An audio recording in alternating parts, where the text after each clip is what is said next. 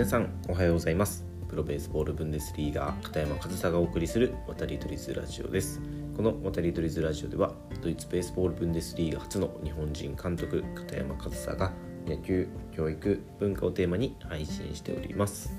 はい、えー、9月24日金曜日今日も配信やっていきたいと思います、えー、昨日がね秋分の日祝日でえー、今日また平日ですけどまた明日明後日ね土日ということでねまた今日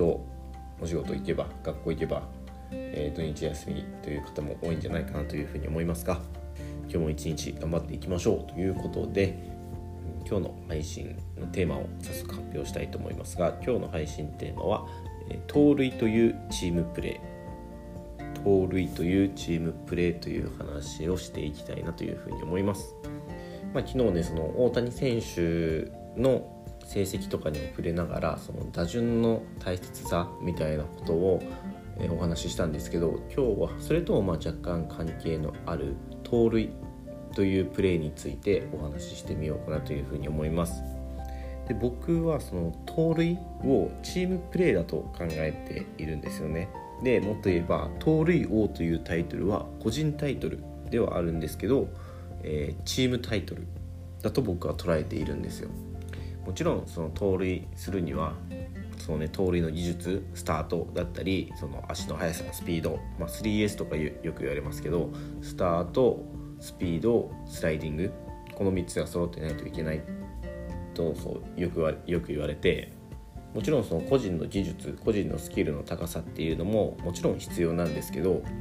かといって個人の能力さえ高ければ盗塁が成功するか個人の能力さえ高ければ盗塁王になれるかタイトルを取れるかというと決してそうではないと。そういった話ですね。で、えー、まあ、盗塁っていうのは結構状況にね左右されたりするんですよね。で昨日もちょっとお話ししましたけどその攻撃側の作戦として最も重要なことは、えー、一番いいバッターとどう相手を勝負させるかというのは攻撃側の作戦としてすごく大切なことなんですよね。逆に守備側からしたら相手チームの一番いいバッターとの勝負をどう下げていくか。っていうのはすごく大事なところで。で考えた時にですよ。一番いいバッターとの勝負はなるべく下げたい、ね、一番いいバッターとなるべく勝負をさせたい。っていうそのね両者が向き合った時に盗塁をあえてしないっていう作戦が出てくるんですよ。もちろんねその点数を取る得点を取るためにといったら一つでも先の塁になるべく進んだ方がいいんですけどそうすることによって勝負してもらえなくなるケースってあるの分かりますよね。えー、ノーアウトランナー1塁とかワンアウトランナー1塁とかでバッターがそのチームで一番いいバッター、ね、守備の方からするとなるべく下げたい相手なんならそのバッターとの勝負さえ避けれれば後のバッターはなんとか抑えれるんじゃないかなっていうチームだった場合今ファーストベース上にいる一塁ランナーが盗塁をしてくれたら一塁ベースが空くわけじゃないですか。ベースが埋まってない状態っていうのは守備としてもベースを埋めることっていうのにメリットもあるのでやっぱりそこで無理して勝負する必要がなくなってくるんですよね。となるとその一塁ランナーが盗塁することによって一番いいバッターとの勝負がしてもらえなくなる。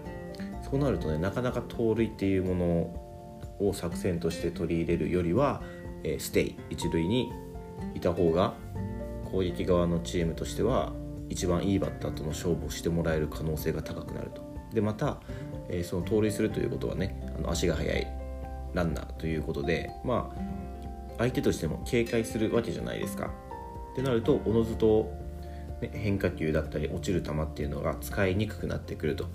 で、まあ、そうなってくるとバッターとしては、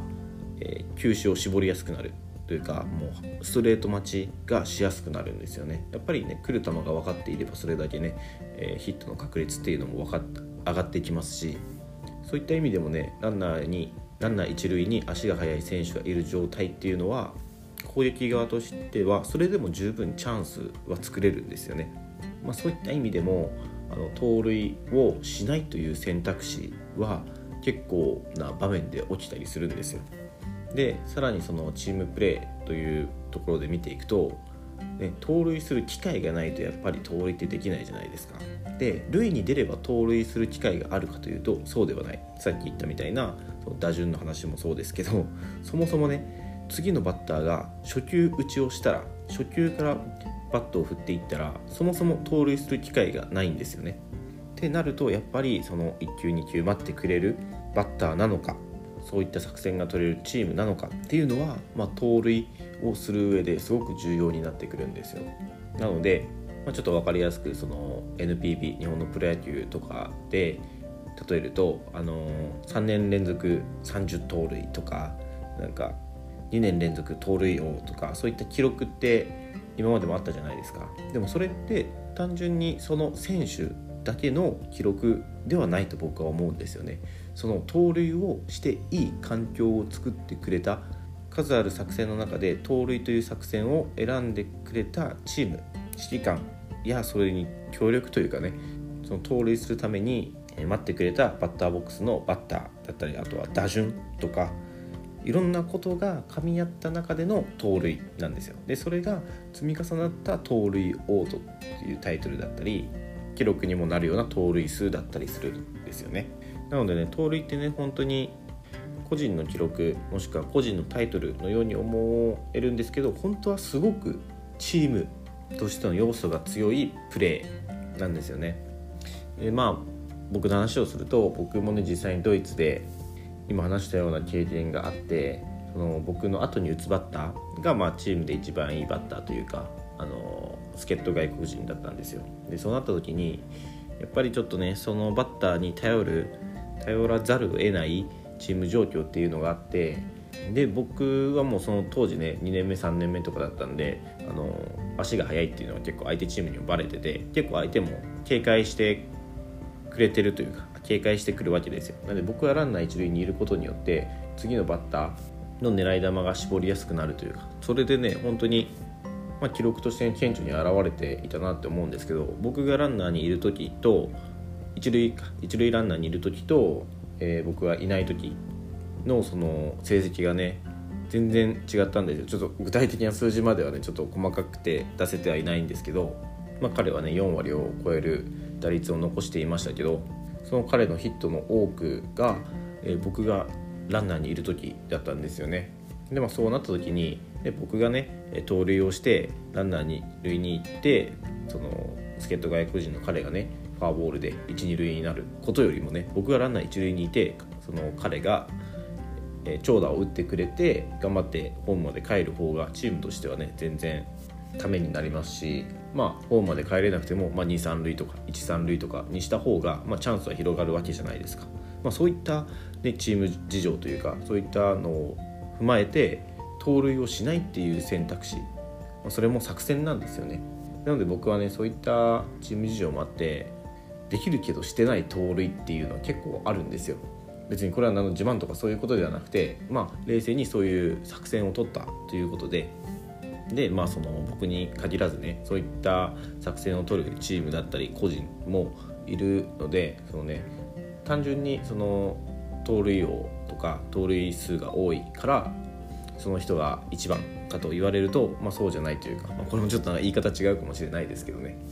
まあそのチームプレーということですよ、ね、個人の判断や個人の能力だけで盗塁という作戦は取れるものではないし個人タイトルと言いつつ、まあ、盗塁というのはね、まあ、盗塁だけじゃないですけどねそのまあ、元も子もないことを言うとねチームスポーツなんでね、まあ、全てにおいて、まあ、何かしらチームが変わってきていると、まあ、チームタイトルになるということでもあるんですけど、まあ、その中でも盗塁っていうのは意外と個人の能力だけのプレーではないという話を今日はちょっとしてみました。でまあそのねちょっと昨日の話とつなげて大谷選手を最後に例に出すと、まあ、大谷選手ね昨日もちょっと話しましたけど次にいるバ打つバッターがちょっと成績が振るわないことによってファーボールが増えていると。ね、歩かされることが増えていると。そのせいでちょっとホームラン数とかもねちょっと伸び悩んでいるとも取れる状況なんですけど今。でもあの盗塁めちゃくちゃしてるじゃないですか。で大谷選手は盗塁をめちゃくちゃしていい状況だから盗塁数増えるんですよ。これもまた面白いですよね。